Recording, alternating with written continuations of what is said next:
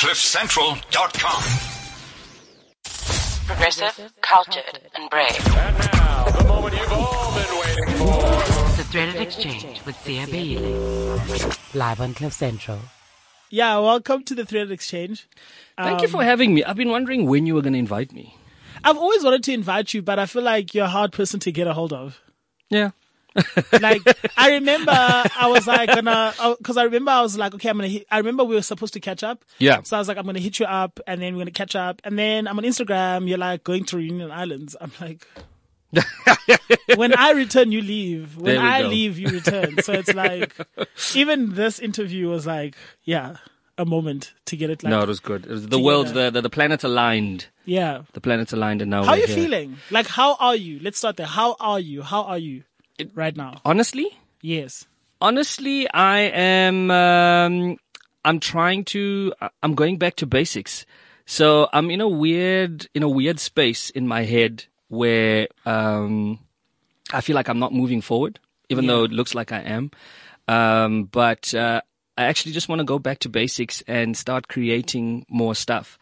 Um, I'm, oh man, I can't believe I'm sharing this stuff, but I'm, uh, Yeah. I'm, uh, you know, like being in the public eye sometimes and, you know, having a TV show and all of these things can Yeah. cloud you. Um, from doing the real stuff, like the stuff that really matters, you know, which is just creating the work and writing and designing and Yeah. drawing or whatever it is. Um, and I've been in that space. I'm so like I've, I've been so inundated with going to meetings, going to pitches, uh, you know, reading scripts, doing this, doing that. That I'm not doing the stuff that I really want to do, and the stuff that got me to this place in the first place. Um, so now I'm really just in the process of cutting stuff out, learning to say no, and going back to having fun with every Yeah. single thing I do. Because it's, you, I, I think, I think you're in a bad place if the thing that you love the most starts feeling like a job, you know, um, and starts feeling like you're not in control anymore and you're not in the driver's seat. So right now I'm, I'm actually just working, working at getting back into the driving seat. Wow. I feel like I'm going through the same thing in a sense that like I feel a lot of people around me are telling me like, yo, you're doing amazing work. You're like huge now and all this crazy stuff. But I don't feel like that. You know, I'm always, you know, trying to push the team to the edge all the mm. time and, and trying to push things new. But in pursuing new things is that you know, the toughest thing is that people, when you going through a new journey, people mm-hmm. won't necessarily appreciate what you do. So it feels like you're not working. So for me, I'm working, but it feels like I'm not working because I've come to understand that like people won't see the progression of what I'm doing until it's like a year from now or two years from now. Do, do you And feel like social media has added to that? To a certain extent, yes. To a certain extent, no, because mm. for me, social media is about highlighting what I do, not necessarily what I do. Um, I've, I've actually, it's something that I've been working on to actually try remove myself from social media a bit more. Yeah. Not in terms of posting. Posting is fine, but not to be consumed by it so much And consuming. and consuming it so much. So for me now, it's about just creating pieces of work that live forever, you know, and Yeah. and understanding that not everyone's going to get it now. You know, people will tell me I'm crazy for the stuff that I'm trying to pursue. So I've taken the long road that I feel is worth it. But with that long road comes with that thing of like, you feel like you're not being recognized sometimes, or you feel like you're missed for certain Yeah. platforms, or you feel like you're not appreciated enough, or, you know, people don't celebrate you enough, or sometimes you're just like, yeah, I'm not part of this conversation because I'm not commercial enough or, you know, so Yeah. I've come, I've come to accept that I'm pioneering a new journey and in, in that it comes with a cost. You know, I could live comfortably and be like, yeah, I'm going to be an influencer, social media, brands must pay me. But even now I'm like challenging brands and being like, yo, I don't want to actually take pictures. I don't want to model your clothes and stand in front of a camera and sell your brand. Mm. I would rather have you invest in my brand and what I do and filter your brand through what I do. And a lot of brands don't want to do that. You know, a lot of brands don't want to invest in properties of what we do and the things we create. They just want to use us for Yes. us to generate sales for them, and that's it. Or And- increase numbers. and Or increase you've got numbers, Where so I'm they like, go. Actually, "Ah." no. You want to use me for one season and then use another face and another face. I'm Mm. not a face. I'm a creative director. I have real work. I want to build something. I want to do something. This is what we do as Threaded Man. We've got Cliff Central. We've got this. We've we've got that. It's either you invest in existing property, we don't work together. And unfortunately, I've had to lose a lot of clients due to that It's not a bad thing. which is losing also money. And for me, it's like I would rather live for authentically rather than for money. And so it's like at the moment in time, it's like I'm getting rid of clients, but then I'm investing also a lot of money in driving these projects forward. So sometimes you just feel that pressure of like, fuck, no one. But that's that's a good thing though, man, because I think you, you you know who you are and what you want. So that's why you can turn down certain things that don't align with your values Yeah. and what you're trying to build, which is a really good thing. It's hard though because It you're going to have a lot of those coming at you. The bigger you get, the more yes, comes. You Yes, know? but I think for me, the thing that drives me the most, and I think it's something that I've learned from you, and I think that's what I want to dive in today. It's it's rather suffer today and live like a king forever. You know, in a sense Wow. that rather lose money, rather go through the horrible things, building your own thing that you own and doing it at your own terms and maintaining that, and then one day everyone will come back. You know, Yeah, and I see what you've done with the comedy club and the work that you do. All the guys that never supported you all of a sudden are coming Hey. back. They're needing gigs. They're needing that. Even the brands are coming. Please speak at our conferences. Yeah. So for me, when I look at people like you, I think that's where I get the hope of, you know, dude, just keep going. Just mind your business and keep going. It's uh, you know, I was I was chatting to Tibbs, show Tibbs Love the other day about, Yeah.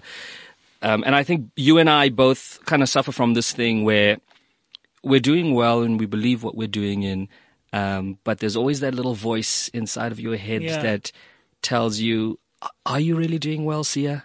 Is is this is this what you should Is be this enough? Like, you know, you know what it's called. There's a there's a condition. Like, it's called is- imposter syndrome. Yeah. Um, I was reading about it the other day, and it's it's you fighting yourself because you can't. It's it's it's it's basically what it is. Is um, you can't believe that this is happening to you, and you're always convincing yourself that it's going to be taken away, or it's going to end, or you're going to run out of juice. You know, Yeah. which is not true. But that's the thing because because of it's also like a level of self awareness because Yes. we've seen so many people come and go, dude. Hey. You know. Yeah, And when you are working authentically and when you really have this dream and this vision, you really want to see it through. And you don't want to die out before. Yes. So it, it, it is a constant thing of this thing is so good. And like for me, like I'm going away soon and it's a very exciting trip, but I've been so like, and my team's like, you should tell people. I'm like, no, like, what if it doesn't happen? You know what I'm saying? I'm Yeah. like, I'm like, the, the team is like, yeah, you've booked, the flights are booked, you've got the letters of confirmation, no one can do anything. I'm like, but guys, what if, what if I get sick? Like, you know what I'm saying? I'm like, let me board the flight. As soon as I land, then I'll be like, I'm, I'm here. I'm the same, eh? like, I same. get so nervous. Like, It's and so I think it comes that- from that syndrome of like, yo, like, what if it does get taken away from me? And what if it is good to be true? Where some people are easy to be like, yo, the Louis Vuitton or this brand is invited me to go to Paris next month. I'm excited. And you're just like, Yeah. it's a whole month. Like, Yeah. uh, like what if a lot of things happen? Like, I'm genuinely that kind of person that's, because I know what it's like not to have any, anything. I know what it's like to, to lose things when people have promised you things. Yeah. And I also, I also, I've also had experience where at some point in my career, I had a big mouth where I was like, these are my dreams, these are my aspirations. And yeah, and then people just never supported them. And I've had things confirmed and getting taken away from me after I've told people I've been embarrassed. Where I'm like, actually, this gig was happening, but last minute they cancelled. So I've learned the hard way to just like, Just keep quiet. yeah, just Let release the receipts. Yeah. Yeah. Because I feel like the moment, also, I feel like human beings, naturally, we are jealous people. Yes. And there's nothing wrong with that. Yeah. Because when someone tells you, I'm doing this amazing thing, you sit there and kind of like, when is my time coming? You know Yeah. what I'm saying? And, you know, the moment when someone thinks jealousy of you, that's the moment you start bringing out that negative energy into the universe. So for me, I don't want that kind of energy going out. So I rather keep it to myself. And when people see the work, because Yes. that's when I showed, listen, I'm in Paris. This is what I'm working on. Then people are like, yo, this is dope. But if I tell them before, it's like, yo, you're bragging now. You know what I'm saying? It become, it comes across as that braggy Yes. type of thing. So yeah. That's I- a that's a very profound statement. Um, show your work. There's a there's a great book called Show Your Work by a guy called Austin Kleon, and um, he he started out with a book called Steal Like an Artist, and the whole thing was for creative people. Doesn't matter what industry you're in. Um, if you're making stuff, this is a book Yeah. for you. And the whole thing was about people getting to a point where they feel like they've run out of original ideas. Yeah. And he breaks down the idea of originality and that there is no original idea. Even somebody like Picasso was inspired by previous artists that came before him and he was just very smart at choosing what he liked about those artists to, to artists to formulate his own style, right? Yeah. So he ends the book off by, um, you know, telling you that it's okay to be inspired by and I mean, we all do, you know, you're Yeah. inspired by Tom Ford, for example, Yeah. you know, and you will, you, you, but the thing is you understand what it is you're inspired by Tom Ford. So you take the essence of that and you combine it with something else and you combine it with photography and you combine it with this to create the threaded man, to create Siya Beyile, which Yeah. is original. That's, that's original. Can I say a statement? Yeah. This is a very profound statement. I think this is what's going to drive the show today. Do you realize that 99% of the universe, every single human being on earth, wants to live at the level you're living? And you understand what I mean when I say the level you're living at? Yeah. Yeah. Yeah. Um, every single human being is here on this earth to find their purpose, Yes. to find this answer, this eureka moment, Mark Zuckerberg will say, where it's like, this is what I'm supposed to do. Oh my God. Like people are waiting for this moment to do great things. People are working towards that moment of doing great things. Yes. People are searching for their purposes. People have so much money. People are rich, but they're depressed. They can't find their way. There's people without money who don't live their destiny. But when I look at someone like you, I look at someone like you and I'm like, oh my God, this is someone who God is here and God is alive and well. And this is the highest level a human being can live on earth. This is what you're here for. Do you realize you're one of those people? But but I don't feel like that though. You know, like I'm still like I mentioned earlier on when we started this talk, um, and and I'm still like trying to figure out the purpose. But I read something about how life isn't about finding yourself; it's about creating yourself. Yeah. So you can go through different phases, and Yeah. that's okay, you know. Yeah. But society is always going to uh, convince you that you should be well, very good at just one thing. Like Yeah. you should be a fashionista. You Yeah. should be a whatever it is. You know, you're a great businessman. You're a great singer. You're a great this. Yeah. You're a great that. But people are multi-talented and multi-skilled, and they love different things. that's the thing that that's what I, I'm trying to say is that the most exciting thing is that people that live at this high level that I'm talking about, Yes. I call it the the the moment where destiny meets God. Yes. You know where you I know like that. where this is what you're supposed to be. But when God gives you that dream, it's a concept.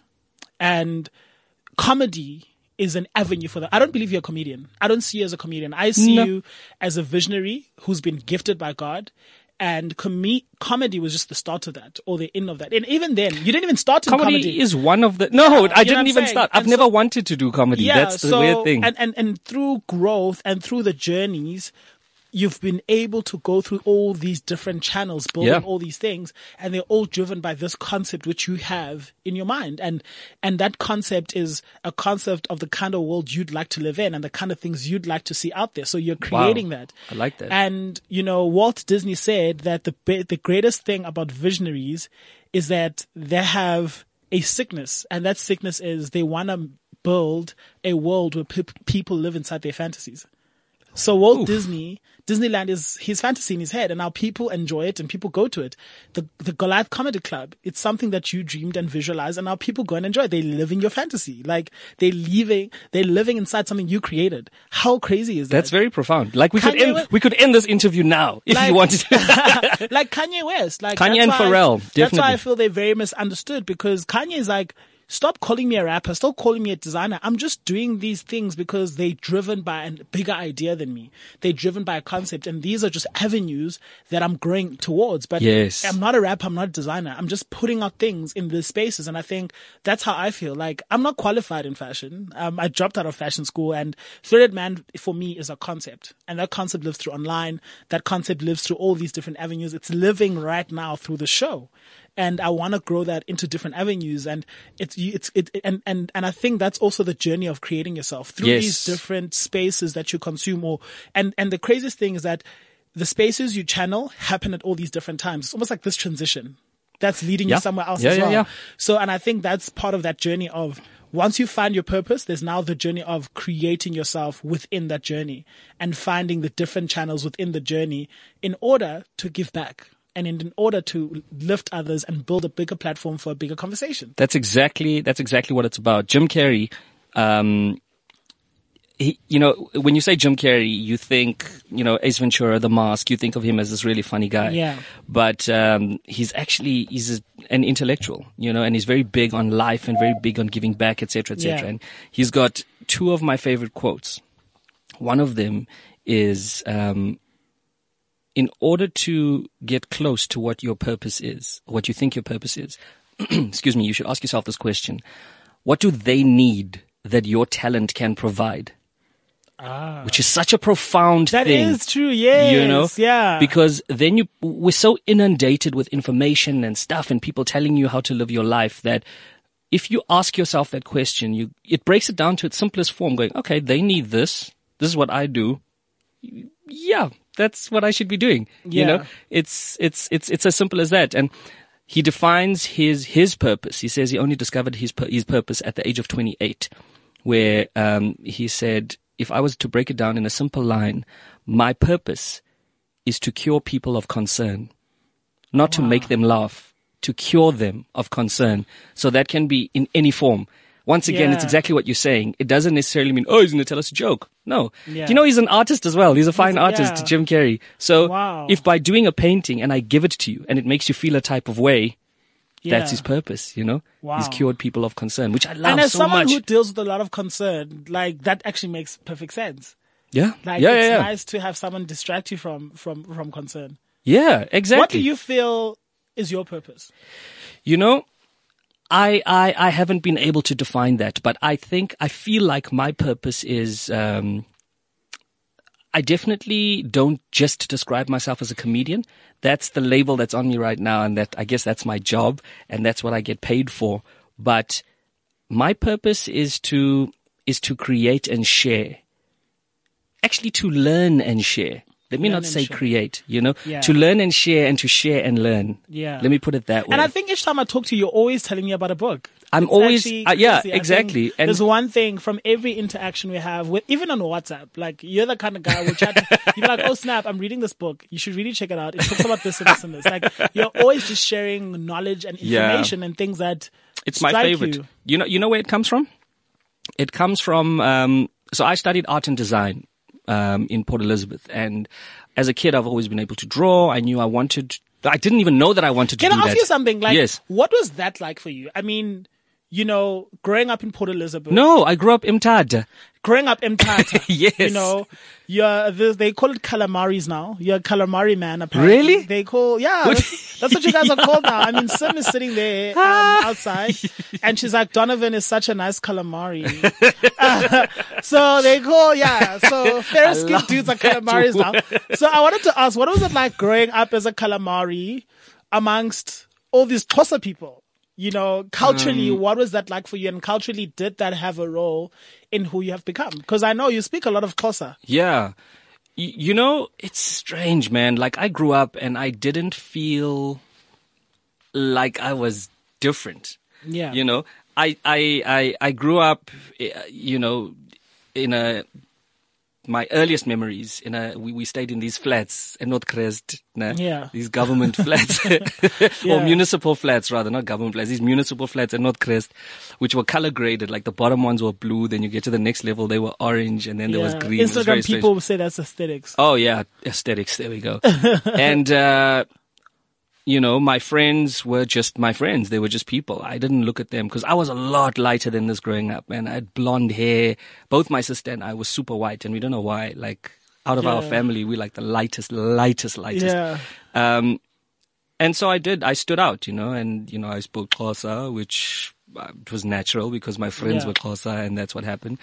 Um, but it never bothered me, and it never made me it, like I was never shook by it. But until I started. Well, when I when I went, I, I worked in advertising. Not even when I worked. When I went to study in Port Elizabeth, I would. Uh, So you did high school in Mthatha? yeah, eh, Zingisa Comprehensive High School. Oh wow. you know when it says comprehensive, my friend, Yeah. then you know it's real. You know, uh, it's deep. for real here, you know. Um, I never knew what I wanted to study. Um, What was high school like for you? Was it because I think for me is that a lot of I think high school play a big role in who I've become. And I think a lot of critical things happen in high school that sort of change your journey. It's either you don't fit the mold and you're like, actually, screw this. I'm Yeah. going to go do something else after varsity. Or was high school simple and chilled for you? Were you the cool kid? Were you the party thrower? Were you the bully? Were you the bullied kid? Like, no, what were you know, you like? I was. I, I, you know what it was? I think I was the. I was the interesting kid. Like I was the kid that they were interested in because I was drawing a lot at school as well. But I was also in a rap group. And you were like white, and I was white. And you spoke in a predominantly black school, right? speaking closer. Exactly. So the girls were always intrigued by my hair, number one. And the guys were just like, they couldn't understand, you know, but so the guys, the guys were always trying to challenge me because I was, I guess, different looking. yeah, Um, they, they were always trying to challenge me to, to kind of match up to what they were doing, be it in sport or whatever it is, you know. Um, but I just held my own and I just did me, you know, Yeah. which, uh, this is the best advice my dad ever gave me was be yourself. And I must be honest with you, I've only really understood that, uh, 30 years later. Yeah. Um, cause it's such a simple thing to understand, but until you break it but down, it's profound. it's very profound. Yeah. When, and, and it means something different for everybody because we're all different, you know? Yeah. So I can't tell you what being yourself is because you know yourself Yeah. better than me, you know? Um, but high school for me was, uh, it, it was an interesting, I guess I started figuring myself out a little bit and figuring out what I wanted to do. Um, it, I, that's when I realized that I actually had no idea what I wanted to study and what my what my purpose was until I'd spoken to a lecturer of mine who told me that um, you know he's seen the way I write, for example, um, or teacher, not lecturer. He's seen the way I write, um, the or, and the way I draw and the way I express myself, and I'm always extra. Like I'm always trying to do something different to what everybody else is trying to do. Yeah. Um, and and it was always inspired by. Um, I was a geek. That's one thing. I was a geek growing up. Like I love learning, even as a kid. So you're watching Pinky and the Brain. Yeah, yeah, yeah, yeah, dude. That was my vibe, you know. And I was listening to all types of music because I was just in, interested by it. Um, I always I tell the story on stage. So you listen to how, N.E.R.D definitely. Oh yeah, yeah, yeah. N.E.R.D Definitely. is my Yeah. yeah. No, no, of course. but uh, I I'll, I tell the story on stage about how I don't know if you remember back in the day, Reader's Digest would try Oh, and convince people to to buy this set of encyclopedias. Yes, But they only yeah. gave everybody A, like Yeah, the first one. And then if you loved A, then you must subscribe to get the yeah, next one. buy. I But my- oh, that was hectic. Yeah. And even National Geographic. National They used to give us like all these stacks. Of, and Yeah. like, yeah. but but my parents couldn't afford to buy the rest, so I knew EACA, Aardvark, Alabama, Yeah. you know, Africa. I can tell you all about the A's, but I loved le- uh, reading that stuff and learning about it. So I'm a I'm a general knowledge kind of guy. Like I'm always going to throw useless facts at you because I just love it. You know, I just I like learning that kind of stuff. Where do llamas come from? Where do llamas? Peru. Okay. Okay, you know that you know llamas. Wow. Okay. That, that- that's something in my head. I'm like, let me just ask you something random. Because I've uh, heard animal right now. I'm just like, I some Llamas are pretty dope, man. Yeah, pretty I want one, but like, they live in Peru and yeah, that's just. Imagine walking around with a llama kokazi. Yeah, like, and I, I don't want to like tie it. I just want to walk next to me, like just chilling, trotting. But um, you know, and then you know, because because I I, guess, and, I I had no no mentor, I had nobody to tell me about this stuff. You know, you come from a small town and a place Yeah. like that, um, creativity or the creative world um is unheard of. You Yeah. know, you don't How- say you're going to study. How that. did you not become a victim? I think when I talk about the effects of racism, Yeah. for me, and I think the biggest effects of racism is, you know, as people of color, we, it has killed our vision to see ourselves as people of great potential. You know, I know a lot of kids in the Eastern Cape that sit there and I'm like, they watch these people on TV and be like, yo, David Tlale is so amazing. I'm like, do you know you could be as amazing? They're like, no, Yeah. he has money. Small town syndrome. He's famous and he's he's he's big. And I'm like, but he had to start somewhere, you know. Uh, That's what I always try and tell somewhere. people is that you they only ever see the end result, but never the process. Yes. If you go back to the process and you see where he came from, yeah, he's he could, he's you. Obonang bebepikile. and Yeah, you bruh. know, like people don't understand that like money washes us. Like Yeah. once we start eating money, now you can eat Woolworths food. Yeah, exactly. And when they see the Instagrams of Sia traveling the world, it's like, yeah, wow, he's always been like that. But little they know about Dipumetu, Yamachibi anyway. Yeah. Life was rough. You Exactly. know what I'm saying? So people, so how did you, I know for me, I was able to break out of the mentality because I used to go to Cape Town a lot. So, because that's where I went to school. So I got to see the other side. So for you, how were you like, okay, where I'm at, this is not the end of my journey. I'm actually gonna thrive for something much bigger than this. Have you had you always had that? And if you if and, and, you, and if you did always have that, what made you not get that syndrome? I've always been curious, um, and always there's always been a sense of wonder. You know, Yeah. um, I've always been interested in you know, like what else? Um, I wanna, I wanna make a movie. I wanna act in a movie. I wanna make a music video. I still wanna make a music video. Um, I've always wanted to be. I enjoy breaking, breaking the stuff down, breaking it apart, and understanding how it works. You know. Um, so I think my drive was always whatever I end up doing, it's going to be something that um, is going to keep me curious, is going to be spontaneous and different and new every single day, which is what I do right now. My job is very different every single day. But once again, I had nobody to tell me what that thing was and what and, and how to define it until going back to my teacher, he, he told me to go and study graphic design, which I knew nothing about. What I loved about graphic design, to break this thing down, was how people were able to communicate visually. A simple logo, um, a simple poster, you strip it down to its to the bones, but you're still able to deliver a powerful message without using words. You know, you've got Yeah. a visual and you've got copy, which I, I never understood what that stuff was. I would, I mean, when I was a kid, I was, I was paging through magazines and, you know, just looking at, I found stuff really interesting, but my brain didn't go, yes, this is a job. For some strange reason, I didn't go, somebody's sitting there coming up with these concepts, writing this stuff Yeah. and, and, and, and, and selling stuff to me or delivering a message to me. And it intrigued me, you know? So at the end of it, I think I enjoyed storytelling and I enjoyed communication. I really do enjoy storytelling and communication. Hence why I do comedy. Hence why I studied art and design, etc., etc. Yeah. Um, I enjoy expressing myself and I enjoy, enjoy expression, you know, um, as a whole.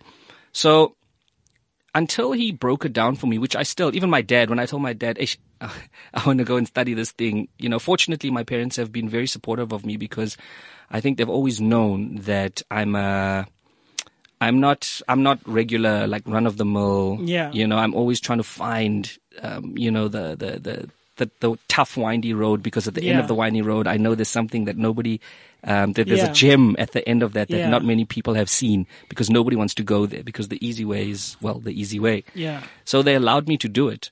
And um, my first year was very tough because there were about 100 students and they were only choosing 20 to go into graphic design. So they were going to break us down. So 20 to go into graphic design, 20 into fine art, 20 pho- photography, and Yeah. another 20 into sculpture. And I was like, no, man, I want to study graphic design.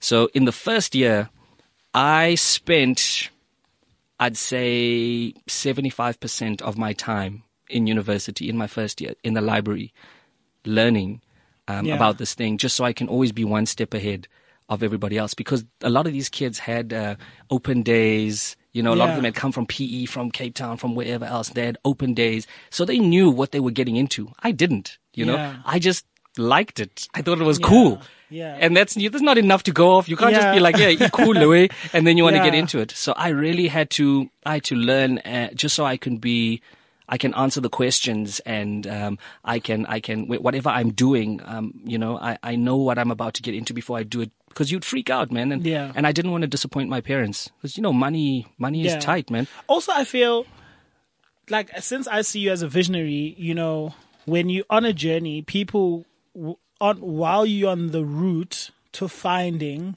I almost see it as like it's like a GPS, and you're following this journey that you Yeah. don't know where this GPS is taking you. Yeah. And this GPS has certain points. And your point, your first sort of point from high school was the point of studying graphic design. Yes, But I find sometimes, you know, you gotta move on from the journey to keep the journey going. And Yes. sometimes people will try and keep you where they feel, no man, graphic is your thing. You should stay here. You're talented. Yes. Did you ever feel that in your journey, sort of because you were good at graphic designing or because you're good at other things growing up? Did you feel that because you, you started pursuing more and all these different other things, did people try and confine you? Of And course. Did they try and be like, yo, you need to slow down a little bit. Let's pull you back. You Yeah. need to, you need to go. And that also kind of brings a certain level of insecurity to be like, actually, fuck, am I making the right decision? Yeah. Am I going forward? How did you break through that? And I think that's something I personally struggle with, where I feel half the time people be like, no, man, like, Thread Man should be a magazine, like do the things. And I'm like, no, there's something more. There's something more. I don't know what I'm searching for, but I know that there's just more that I can do and there's more that, you know, I need to work towards. So half the time I'm like, I don't know where I'm going, but I know that I have to keep moving. But consistently people will be like, yo, dude, like you need to like chill a little bit. You know, Yeah. allow these brands to pay you. Yeah. I'm like, I don't want to depend on brands. I want to build something independent. I want to build something greater and bigger than anything else. And everyone's like, what does that look like? I'm like, I don't know, but I know. And they're like, well, you cannot know, so stay. Yeah. So how did you fight through that insecurity? I mean, I'm sure when you were sitting through the library, you never imagined Donovan Goliath, um, the, the Goliath and Goliath um, comedy club would be No, thing. not at all. Um, like I said, I've never wanted to do stand-up comedy. It's never been a dream of mine, right? When I was about fif- 14, 15, I mentioned it earlier, I was in a rap group, Mthatha, called Outbreak, and we were killing it. Back then, there were no other rap rappers, Mthatha. You were a rapper, so Yes. graphic student rapper. Well, listen to this. So I was a rapper um, with a friend of mine, Miguel from Mozambique, and um, I enjoyed. I I think back then I realized, but I like. I like performing. So my thing is, I do a lot of accents, right? I do a lot of accents. I do a lot of impressions. I've always done accents. What What is your favorite accent that you can do? the one that everybody likes is Jason Statham from The Transporter. Um, I do Kendrick Lamar. I wrote some bars the other day. Um, I Please like do a bit of Kendrick. a bit of Kendrick. Well, I'll do a. Um, I wrote this thing where I said if Kendrick Lamar, Oops. We're still recording. Oh. We're still live. If We're in the dark, but I can cool. see the thing is still recording. Yeah. if Kendrick Lamar um, decided to make a record about living a healthy lifestyle, what would that sound like? And the verse was, it would go. this it's so weird now. yeah, because everyone's like checking, like, but, oh, it- but the going? verse, the Yeah. verse would be like, First, you get the chicken, put on a little spice. Put the chicken in the can, red peppers, coriander. Oh, we don't need no rice. Banting, sing, watching my weight. Yo, I don't need cake. Only fucks with high proteins and very low carbohydrates. Oh, my, what, how do you, you know, I was like, how do you even do impressions? Like, is it an ear thing where you're like, I can do this? Or you're like, I actually want to sound like Kendrick? it it is an ear thing, um, but uh, you know, like when I'm when I'm when I'm teaching people about how to do like if I do Jason Statham for example, it's very different. So Kendrick is a lot of you gotta you know kind of speak slowly. Like when I was at the guys down in Compton, you know, there's so many little. How do you speak like Jason? Let, let Jason of- Statham. yeah, let me hear a bit of Jason. Right. This is uh, this is a big honour. Um, being invited by CABE. Three the man. Oh yeah, we're just talking. Yeah, he's trying to hear my Jason Statham impersonation. You know, well, I guess it's all right. Do you watch a lot of like the people you impersonate? Do you like listen to a lot of them and like do you watch a lot of like Jason Statham movies? Not a lot of Jason Statham movies. I just choose a moment, a scene. Um, Sometimes I just choose like I'll type in YouTube Jason Statham interview, um, and that's where I kind of start picking it up, and I just keep rewinding and going back. But but but what you need to look out for is it's not just the voice, it's the breaths, it's the the little nuances, the little things they say in between that make it come together. You know. Oh wow. So I've always been able to do that, but once again, I just it was just for fun. Yeah. So you're on this journey and you're fighting through these insecurities. People are slowing you down. Well, let me let me let me speed this up. So, um, was a rapper, and you know we were convinced by we were going to release an album and we were going to be big in South Africa, and that that never happened. So I dropped that. You were the next AKA. You There we go. Yourself, like, I'm a super. Um, and then I was invited by a Catholic priest of mine to do massive oil paintings for a church in Qunu. And then eventually to Mariannhill, like churches and community centers he was building. Paint. No, how huge that. Like those are huge, huge, dude. Yeah, they were massive. They were the size of a door, right? Uh, super realistic. So now you're Da Vinci now. Now I'm because Da Da Vinci. Was painting churches now in go. Italy. So yeah. now you now I'm Da Vinci. Now you're Da Vinci now. and I'd never painted before in my life. Um, but you know, when I look at the pictures, which I'll show you. Have you seen them? You haven't seen them. I think I've seen one that you. You may have me. seen one. Yeah. yeah. Um, I, uh, I wish I was 18 or 19 year old me again because I was so fearless. If you threw it at me, I'd be like, oh, I've never done that before, but interesting challenge. Let's Yeah. try it out, you know?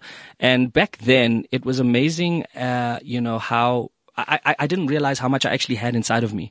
Um, and what I, like, what I'm capable of. Even now, I still, I don't think I've reached my full potential and seeing what I'm really, really capable of. But anyway, Yeah. that aside, um, I, I did, ended up doing like 16 of those, massive, you know, which are still standing How did to long this did day. that take?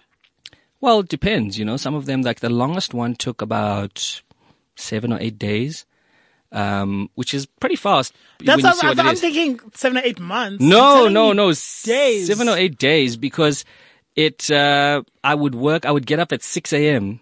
and I would paint in a room by myself because we were in Mariannhill on retreat. But that's where I'm trying to answer. Where does that determination come from? Like, you know, I meet a lot of young people today and they'll be like, yo, I want to do something on Threaded, man. You're like, cool, submit a story, you know, write something for me. And they'll send it like three months later. And I'm just like, but, you know, you're 19. What was that instinct? That's like, I need to do this. I don't need know. To, need it's to, need curi- to it's this. curiosity and just uh, not to show off or to show anybody. It was just really.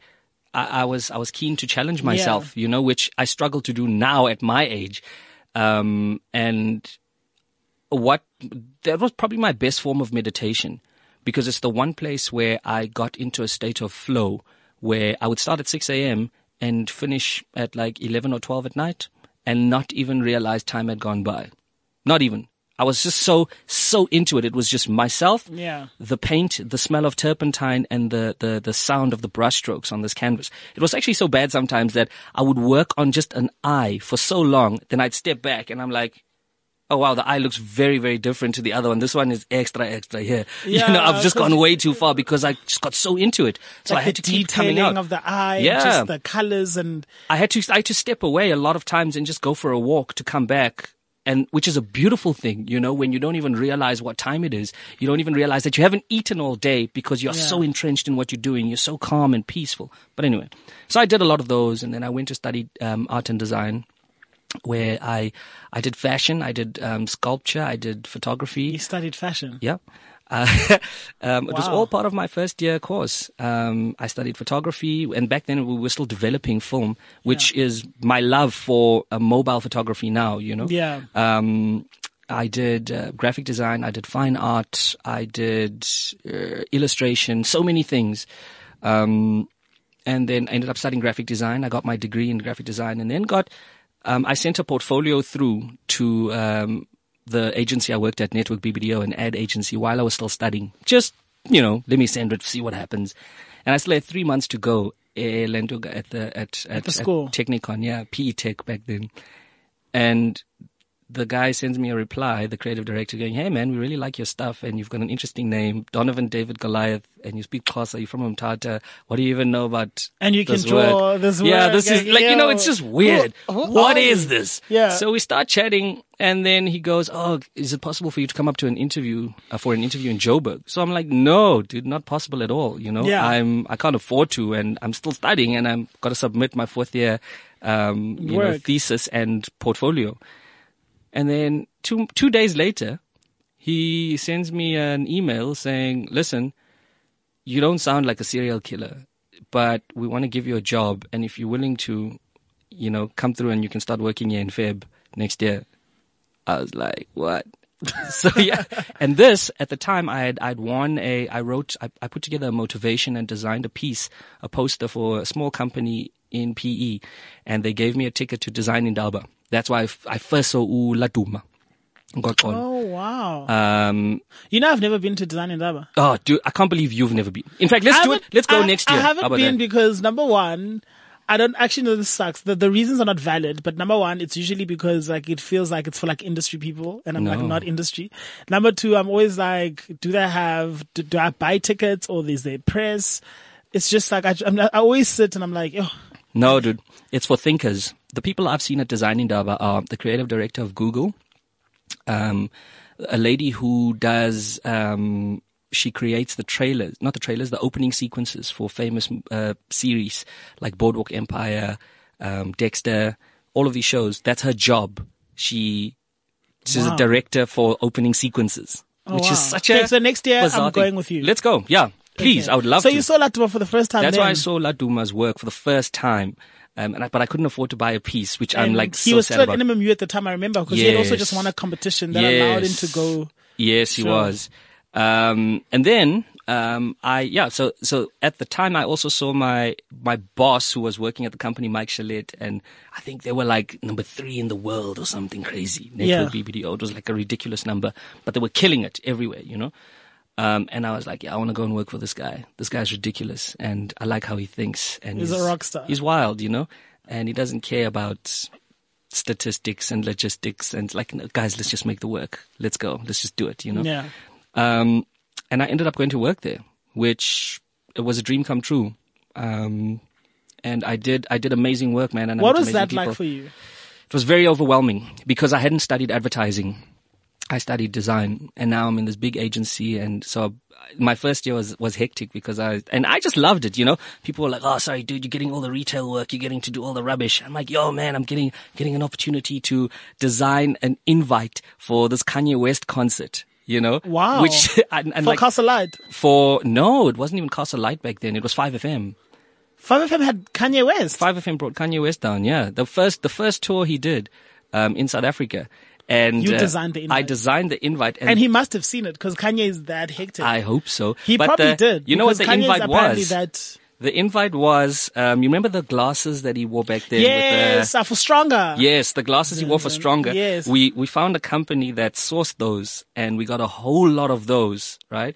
And the I, wow, was it? Yes, we wrote the details on the arms of the glasses. You're invited to the Kanye West Oh, Stronger wow. concert, whatever it was called back then.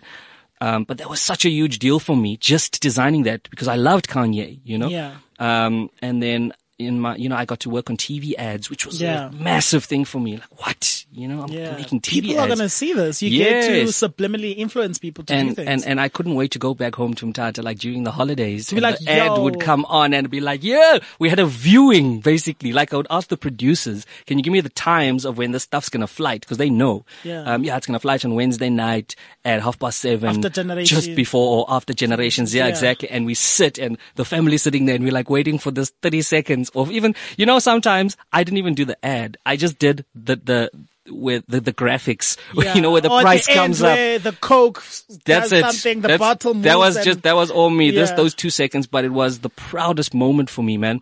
Um, so I'll tell you what that did for me. Working, it, it that was that was a different level. So I went from being able to draw, um, painting, um, studying graphic design to this was a whole other world, you Yeah. know, where it didn't matter what my marks were at Technikon. None They didn't care.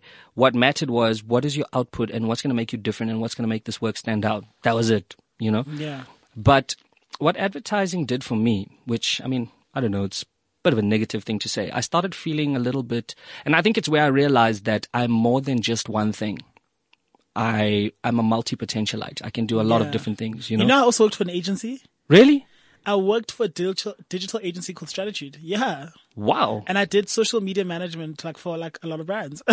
That's crazy. and like I even how crazy is this? In my matric year, I was the digital director for Supreme Being South Africa. Really? Yes, I know that's so wild. I would go there Wow, like, man. as a student, and I remember Tusa, who owns Dip Street, Yes. Once emailed me because he wanted, he was like, I'm starting, I'm this car, and Tusa's like, I'm this car guy, I work on cars, whatever, as an engineer, and I'm studying, I'm currently like putting together the store called Dip Street, that's gonna open like two Was years. Tusa an engineer? Yeah, Tusa loved cars. How crazy. Yeah, that's very strange. And so, yeah, and it didn't work out because of the owners at the time, but it's so crazy. Years later, to bump into him in Joburg, I'm like, you're the guy that like used to hit me up, but you don't actually know I was in matric at the time. Sure. So it's wild, yeah. No, I did social media management. That's amazing. But um, you know what it did for me. This thing is, it made me realize that I'm more than just an ad guy. Yeah. I liked, I want to do a whole lot. of How many things. years was that? in advertising? Yeah. five. Okay, so five years, you realize, uh-uh. Yeah, and it, but it it had been coming since like year three. But when you are fresh out of, uh, like I've never been for an interview, and I've never submitted a CV as Yeah. such, right? But when you come from a small town, um, and you you get a job, you know how parent, our parents, our generation of parents are. You better hold on to that job. You don't just Yeah. leave and go and try your own thing. Also, you know? you're earning money now. You don't, you don't want to rock the boat. Exactly. You got to stay loyal. And then I was just like, no, man, like there's so much more I could do. And the, the, the, the thing with agency is that it doesn't matter what ideas you come up with. At the end of the day, it still belongs to them, you know? Yeah. And I All wanted that work. freedom. All the work belongs to them, you know? All the awards essentially belong to them. But I, I went to watch a, a stand up comedy show once, and that's why I saw Tol Ass Mo perform. The first time I watched a stand up comedy show was in 2010. Live. First time ever. 2010. Jeez. A lot of people would never say, like I would think you'd been in the industry for like 20 years. No, 2010. And I, what I loved, um, it was Tol Ass Mo was on stage and I just loved how he was telling stories about his life and everything he had done and where he came from. I didn't understand the science of comedy back then, you know? Dude, this is fucking seven years ago. Like I'm actually shocked. yes. Oh my goodness. Yeah. And I started Threadman two years after that. Really? Yeah. Yeah, it's and crazy. and right? Laduma MaXhosa uh, Yeah. started around the same time. Oh my god. Wow. It's insane. So I, uh, I was like, I said to a friend of mine, he was a copy, my copywriter, and we were going to do a double act. So I said, Liam, yo man, let's, uh, this is cool. I like that this guy's just telling stories about his life. Let's try and do some comedy, you know, because we come up with ideas all the time, but we give it to other people to act out or to perform or to go and do voices. Or do an ad, copyright, Yeah. comedy here and there. And not once, man, did it ever hit me that I could do this. you could be the channel for this. yeah, I not once that I realized like this is a thing for me. And um, I was so inspired by this guy, and I wrote that set. It took me like two months to write that set, five minutes. Yeah. And eventually, when I got that spot, I went and performed, and it went really, really well. David Kibuuka saw me perform there once at Cool Runnings at the Underground, and he invited. That was on a Sunday. He invited me to come and perform at his place, the Blues Room, on the Tuesday and that went well as well. I'll never forget going to the underground. I think two weeks later, and Trevor was in the audience sitting with Eugene Khoza, and I did this Jason Statham gag. And while I was doing it, I'll never forget Trevor getting up and just clapping slowly, and just pointing at me, Yeah. going, "Yeah, that's the Was one." Trevor big at the time?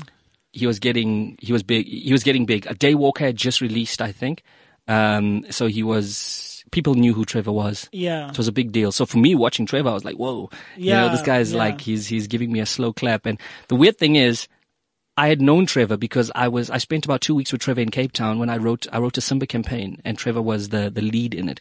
Oh, so Oh, we got to know each other, and it's it's so strange that a lot of the stories Trevor and I would talk about because we're very similar in in our upbringing, Yes, and what we speak about, you Yeah. know, and and and and in my first year of comedy, I'll never forget doing an interview with I don't even remember who it was, and she said, "Have you always been inspired by Trevor Noah, and do you always kind of just talk about what he talks about?" So I said, "No, but." This is my life. Like Yeah. I'm just speaking about my life. It's like, yeah, no, but it can't be. You know, there can't be two of you who, you know. People So like, the wildest things. so I'm like, no, dude, and it depressed me. Like I stopped writing what I know and what I believe in, and I started just veering off and doing other stuff, which was bad because it had an effect on my comedy. I just wasn't resonating with the audience. There was no Yeah. connection. But uh, you know, it's so funny listening to some of Trevor's material. Um, you know, just the conversations that we were having.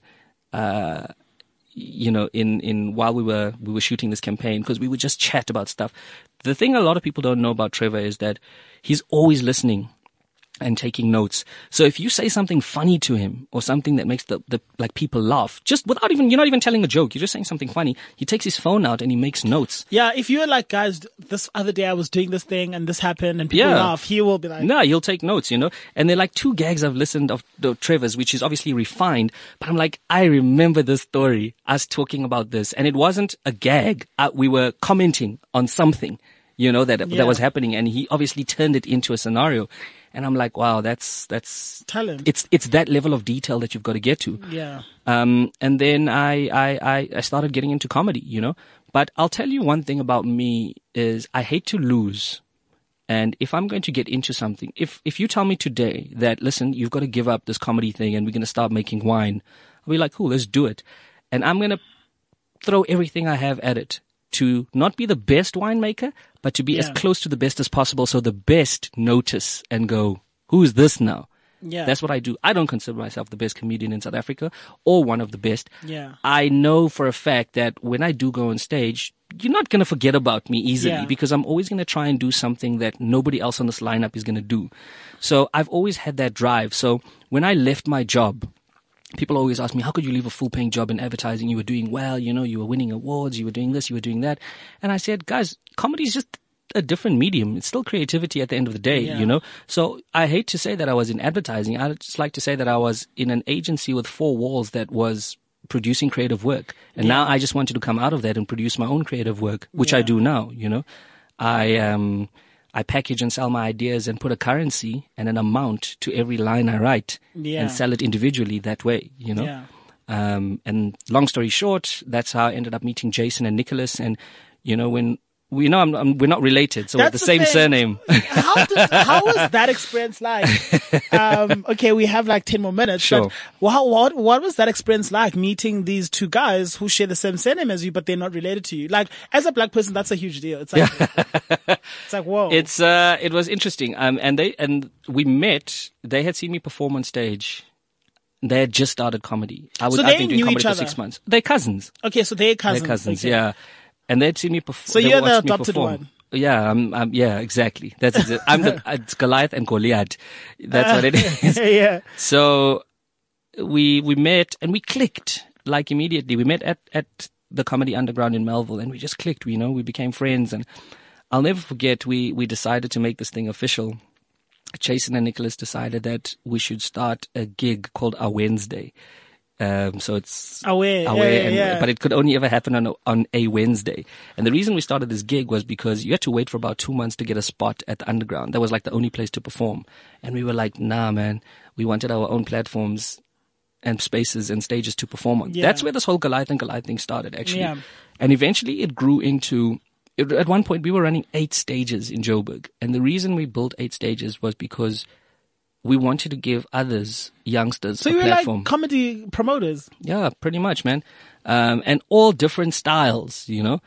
Um, but you always knew that it was a Goliath and Goliath gig, you know. And this Yeah. is this is a weird thing which a lot of people don't know, dude. We had no money in the beginning, so Jason and I were kind of funding it with a little bit of money that we Yeah. had. I was freelancing at the time, doing a bit of um, Yeah. you know design work here and there, and uh, we couldn't afford a banner wall. So what I did was I created this multicolored um, Goliath and Goliath logo, and we printed on A4 pages and stuck them next to each other and made like a grid. And Oh, that's where people would stand to take pictures. But it looked so great. There was something organic about it. Yeah. But at the end of the night, we'd have to peel this thing off with press stick really slowly and pack it up in a flip file to use at the Again. next gig, Oh, like wow. tomorrow or the next day. If, until it started like getting messed up, they would have to print more. But I think our biggest form of advertising was always our t-shirts. Our t-shirts were a huge deal. Um, and we'd go into a, a new bar and we'd count how many waiters there were and we'd print like 10 t-shirts and give it to them to advertise. So people would always question, who is Goliath and Goliath? You know, it was it, in the beginning, we'd like, we'd wear our own t-shirts. Every interview we did, we had Goliath and Goliath, Goliath and Goliath. And the industry laughed at us, man. Yo, Yeah. they laughed at us. Eh? They were like, "Who? Oh, how arrogant can you be? Yeah, wearing your own name on a T-shirt, man." And who are these Goliath? They haven't been in the Yes, you- you haven't paid your dues. Exactly. Now coming here is all of a sudden a comedian. exactly. And all these guys you probably worked in, in ad, with in advertising or in comedy are like, what the fuck is this guy doing? Exactly, This guy you know? graphics guy. He's exactly. the writer. So we um, then I what what happened was eventually over time when they saw that we were serious about this thing. But how do you handle that? You know, how did you handle that? I mean, a lot In of the people, beginning? yeah, a lot of people are throwing shade. People are throwing hate. They're like, you're copying this person, you're copying that person. They're like, yeah, you're trying to be like Trevor now. How do you fight all through that? I mean, it's something that I face through in being in fashion. Where Yes. Sometimes I, I'm not gonna lie. I mean, I've been told that I copied Trevor Stuurman's style, for example, because he he started in the industry before I did. Yes. You know what I'm saying, or before I blew up. So you know, if I wear my clothes, uh, everyone's like, yeah, but you're wearing Trevor, and I'm like, but this is my culture. Like I'm wearing my culture. Like, Yeah, yeah, exactly. clothes as my friend. So, and and I think I also got to a point where I asked myself, am I copying Trevor? Like, am I copying other people? Like, and then I stopped working for a while and I was in a space where I felt uninspired. And then again, I'm like, but I don't want what the other people want, you know? I, Yeah. You know, and it's something I still struggle to a certain extent where I feel like people try to pull me back to that blogging space or that influencer Yes. space. I'm like, but that's not what I'm trying to do. I'm trying to build a business. And I think it's something I relate to you strongly in a sense that you were like, you want to build an independent platform for comedy that is owned and run by black, like South Africans. Yes. You know, South Africans of color. You know, I'm building a fashion lifestyle platform that is independent, that is owned and run by Africans of color. Yep. You know, and so because of that, you ruffle a lot of feathers because Yep. people love their steady income. Yep. People love, you know, having Media 24 own every single magazine in the country. So as a new entity coming to wreck the space, as, Yep. as they will say, then everyone's kind of like, no, Yeah, why, yeah, yeah. why are you copying this? Why are you doing this? Yeah, so, yeah, yeah. so how, how, how was that for you and how did you fight through that and how didn't you allow those politics or those, that kind of negative energy to suck you in? Because that can also, you know, Bill Gates will say, the moment we focused on beating Apple, that's the moment we lost. Yes. You know, because we were not we were not focused on being innovative. We were focusing on build, on on beating, Yeah. opposing. So how was it with you? it it was tough in the beginning, you know, and there were times when we felt like, okay, maybe we must do what everybody else is doing. So from a a look and feel, um, if we're taking it from a look and feel point of view, I always said to the guys that we can't design our stuff to look like what people think a comedy poster should look like. So look at our stuff. None of it has like a cheesy microphone or a smiley face. No. Everyone's copying you right now. I know. I know they are. It's slick, it's clean, there's a grid system, it's it's it's it's my my my, my, my training, right? Really kicked in. Um it's it's art directed, the And I logo said is every week balanced. you released it every week, different logo, Classic. different colors, but Classic. sort of a signature Goliath and Goliath way of doing yeah, things. and strong. You know, the Even logo is designed. jeez. Yeah, the logo is designed a specific way. It's centered a specific way. We choose a specific T-shirt that we printed on. Um, the yellow and black comes from my love for Wu Tang Clan back in the day. Oh, wow. I always loved the the contrast between yellow and black. I just, think, I mean, Cliff Central is yellow and black as well. It's just such a strong, striking color, Yeah. and that's the official Goliath and Goliath color. Yeah. Um, but the design system was something that I was not going to compromise on. We were never going to look like anybody else. And people hated that. They were like, oh, this doesn't even look like a comedy poster. You know, we need to put this and you need to have this and that and use this clip art. I'm like, no, that's the difference. You know, that's going to make us stand out. And, and we want to compete with other brands, not just comedy brands, but other brands in terms of, um, just Branding, visual yeah. identity and branding, you know? Um, like even with Rose Cafe, I designed the logo and, and the CI for Rose Cafe, um, and which was also weird because it was the, the, the, the smiley face with Yeah. the, the coffee stain, for Yeah. example, which is so uncoffee like. Yeah. No, the, I know, I, I remember we had people telling us, yeah, but make it look like old school and use an old font. Like, no, it's not old school. Yeah. Like, look at this place, you know, there's personality. Um, and, and I think that because we were a team and we were there for each other, that helped. And that just made us go, you know what, let's stand together and let's see how far we can push this thing and what happens. And until the, the naysayers, what, what ended up happening was, the comedians realized that we were actually doing this for them. We were building stages for, we were doing it for the industry, not just for us, you know? Yeah. Nobody was doing it. Nobody was trying to create new platforms. It was all the same old stuff. And there were, there were, there were the leaders back then, the guys was, who built it, the OGs, they were doing their thing and they just didn't want us to take a slice of that pie. Um, and once the comedians got on our side and were like, yeah, you guys are, you guys are actually doing some stuff for us. You know, you, you, you, you're building stages for us and you, you, you have our best interests at heart. They started wearing our t-shirts. You know, I'll never forget, uh, like, it was Kumba, Tats and Gonzo, those guys went, yo man, where can I buy a t-shirt? And they would have their own gigs wearing Goliath and Goliath t-shirts. Oh, wow. And once that started happening, we realized we've got the industry on our side, which was the most important thing. People trust us, you know? Yeah. Because we weren't trying to fight to compete with anybody. We just wanted to do our own thing the way we did it. And it was such an emotional thing for us when the guys really started like rocking our brand and promoting us. And if we tweeted something, they would push it, even if they weren't on the lineup. Just like, just go and watch this show and support these guys and keep Yeah. them going, you know? And then corporates started noticing us. We started getting booked by corporates, which helped fund the bigger thing, you know. If I mean, inevitably, if I'm going to speed this up, it led to us opening the Goliath Comedy Club because we had built trust in the industry. Gave you that springboard to build the bigger empire. Yeah, Bigger platform. there was the trust in the industry to go. These guys know and they have a, a love for, and uh, there's a bigger purpose here than just like making money and opening a comedy club and being these cool cats. It's bigger than that, you know. It's turning this thing into a lifestyle. Um, like you know, we're in talks now to create a lifestyle comedy app, for example, um, with, Wow. with loyalty points. Can I see the crazy stuff? I was wondering, that. like, when is the Goliath and Goliath, Goliath show coming to Comedy Central? Like, I feel like when I look at Saturday Night Live, I, I promise you, I watch Saturday Night Live, I'm like, if, if God gave the Goliath guys g- great amounts of money to produce a show for Comedy Central, we would see flames. Do you know what the problem is? Um, it's us. It's our fault. We juggle so many things and we're busy with so many entities that Yeah. because that time we need time to write because Yeah. we like to own everything. But you're also business people. yeah, we, we're business people. We like to own our products. We don't like a middleman Yeah. or a third party. Oh yeah, you do this and then we'll just thought no. We want to write. We want to produce. We want to be part of directing. We want to own it. We want to like we want to brand that opening sequence. We know we know what it looks like. We want the music the way we want it. That's it. You know. Yeah. So it's a time thing. Yeah. Have we also run out of time now? We're running out of time. we have two minutes. We That's have okay. two minutes, which but is sad. thank you, thank you for the chat. Maybe we should do a part two. Yeah, we should. We A part two would be great. I want to be just in closing though. What is the difference between money and purpose for you? The difference between money and purpose. Money runs out. Purpose is a constant thing that you keep working towards that will keep making you happy um, for a long time, you know. And uh, I think money is also a temporary sense of happiness.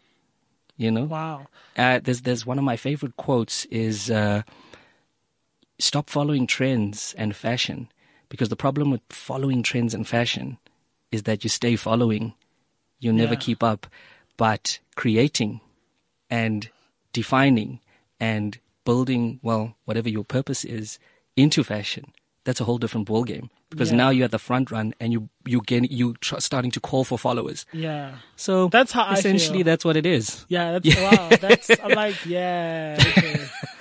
yeah. This is such a great talk, man. Thank you, you, so man. I much. really feel like we these. can go, go on forever, but I think this is why I started the thread exchange is it was actually inspired by Pharrell's OTHERtone. Oh. And it's about conversations with great people and, you know, just inspiring people and sharing, you know, I find myself having such great conversations with so many people where I'm like, a lot of people need to hear these conversations. Yeah. And this is probably my favorite one I've done because I haven't. uh no it's it's been my favorite time- chat as well. Yeah, it's like wow, run time it's it's that out. state of flow we were talking Yeah, about just where you don't even talking. realize. I don't even know what I was asking. I just it's just the conversation that the moment we sat down, we just started talking. but but you know what it is as well. It's also nice to chat to like-minded souls to Yeah. make you believe and affirm that you're doing something right. yeah, Because there aren't a lot of people who are going to tell you that. Either Definitely. they're competitors and they just want to kind of kick you off and make you lose focus and sight, or they just don't understand what you're trying to do. So it's Yeah. nice to chat. It's always, and, and I feel the same way, you know, chatting to you, I always feel like you get it. Like, you know, I can speak to you like we, yeah, Siyavana man, you know? yeah, yeah. Thank you so much. Thank you so this much, is bro. The thread exchange, Siya Beyile. Donovan Goliath. Thank you, Thank you, Donovan bro. David. oh, David. Davide Goliath. Thank you, Uh, brother. Thank you so much for for being here. Thank you very much, man. Thank you. Good luck. Bye. Progressive, cultured, and brave. And now, the moment you've all been waiting for. The Threaded Exchange with Siya Beyile. Live on Cliff Central. CliffCentral.com.